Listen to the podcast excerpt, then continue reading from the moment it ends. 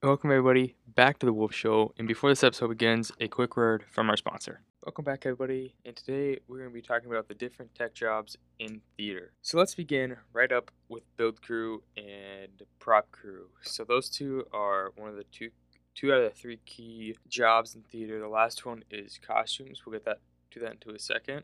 But in my theater, our build crew and prop making department are the same thing because it's small. So what our build crew does is they obviously they build the set, they build props that need to be built, they they set the flies, they re-rate the flies, they do everything with the flies. They the trap door needs to be put into our pit, they install a trap door, they install whatever needs to be into the pit. So anything that does with the stage basically, they have to do it. Um, they don't paint the stage though. Usually, more than likely, they will not. We get a scenic painter to do that. And so that's the basics of our build crew is just they kind of they, they're just there to be there and build the set. That's pretty much all they do. And then some of those people move on to Tech Week if they are needed. If we need the whole cast or the whole crew, we'll get the whole crew. But if not, we'll pick a certain amount of ones that worked hard and the day they're there the most. Our costume department, well, obviously they make the costumes, they design the costumes, they tailor the costumes, they fit the costumes, they measure people. So anything and everything costumes they do, I'm usually not on costumes. I've never done costumes, I should say, for one of our shows in our school. So yeah, if there's any costume related questions, do not ask me. You're better off looking them up on Google.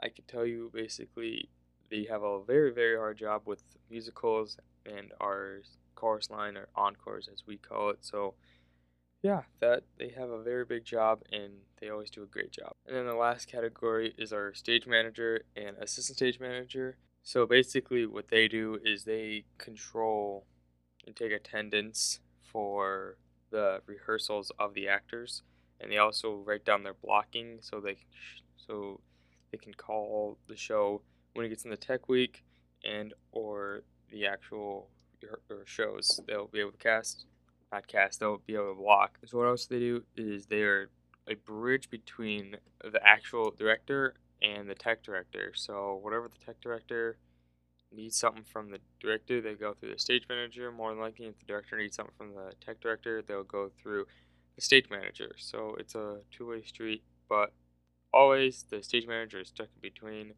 more than likely. So yeah, that's it's a big job to be a stage manager because you have to, do, you deal with actors for the first half and then deal with the whole cast once it gets to Tech Week, which we'll go into further right now. But in Tech Week, we have a whole bunch of different jobs. We have audio, lighting, we have our lead backstage manager, and then just people backstage to help out, and then also spots, but I count those under lights. So we'll get right into it with the lights. The light board is in charge of three different things, or the lights person in the booth is in charge of three different things. It is that person is in charge of the board, so what happens with the board, and if anything needs to be done with the board for that particular show. Programming the lights, if the director wants a set thing, like say a boxing match or something with like Vegas style lights, you have to program all that off the board. And then if any lights break or blow up or anything like that, bulbs, she has to change those. And that's that's about it. And then our spots are just four. We have four spotlights just up in our spot deck that go off of the stage manager pretty much. So that's about it for lights. I don't do lights usually. I'm an audio person. So to our next one, we're gonna go right into lead back, and the lead back is in charge of backstage, as it says in the title. They're in charge of the flies backstage, getting them in and out safely, having scene changes backstage, making sure those are nice, accurate, and timely and they don't make too much noise backstage.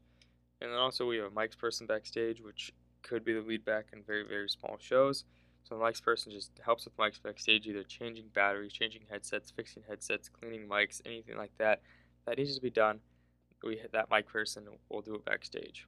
And then our stage manager is in charge of calling the show from her book, from him or him or his book, I should say. It's not always a her. That's what most of our stage managers are, though, so my bad if I keep calling that. They'll call the show usually, or more than one. The stage manager calls the show from her book that is the blocking that she got from rehearsal and all the cues she got from rehearsal, and then she'll set in warning scene changes and scene change go and standby scene changes all in her book so she can call them as designated and they need to if there's blackouts in the show and a big scene change or flies or anything like that.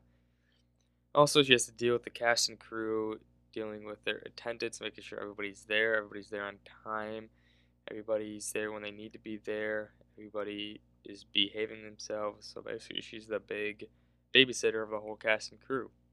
So, yeah. And then our last thing, our audio person, which is what I do for most shows, is very, very complicated. We have, so we usually just have one or two people setting up audio. So, what setting up audio is, is getting the mics ready. So, getting our lavs and handhelds and our DPAs and our button lavs and our playback system and all that stuff ready to go. So, this just happens usually before Tech Week, a couple days before Tech Week. We set all that up and then we set up the monitors for the stage for the actors and we set up band monitors. And then we actually have to set up the band, so whatever, if we're having them down in the pit or if we're having them on stage, we have to mic them up.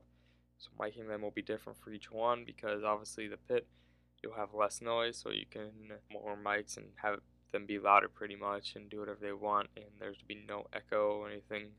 So it's a lot nicer to have them in the pit because it basically just silences them off from the whole theater because they're down in a concrete box pretty much. So it's pretty good. What else? They're in charge of the headsets that we use. So we have four headsets, wireless headsets that are roaming, so we can have a couple backstage, and then some wherever else we need them, and then the rest are wired. So we have to make sure all those are working, all the XLR cables are working, to all the wired headsets, all the actual headsets are working, and that the actual frequencies are good for every single one of them. There's no hissing, there's no echoes, there's no stabbing sounds to your ears that when you turn them on. And then the last thing during the actual show, they'll be in charge of the mixing the show from the mixing the band to mixing the vocals to mixing the playback in and sound and all that. So they do have a very very big job. They're very important, but so is everybody else in the and everybody else. Is, so this person, the audio, the audio, the audio person is very important but so is every single other job in theater. Because if we don't have our audio, our lights, our stage managers, and our costumes backstage, everything can go very, very wrong, very, very fast. So, just a huge shout out to everybody that does not get seen backstage, aka almost all the tech. I'll see you guys later.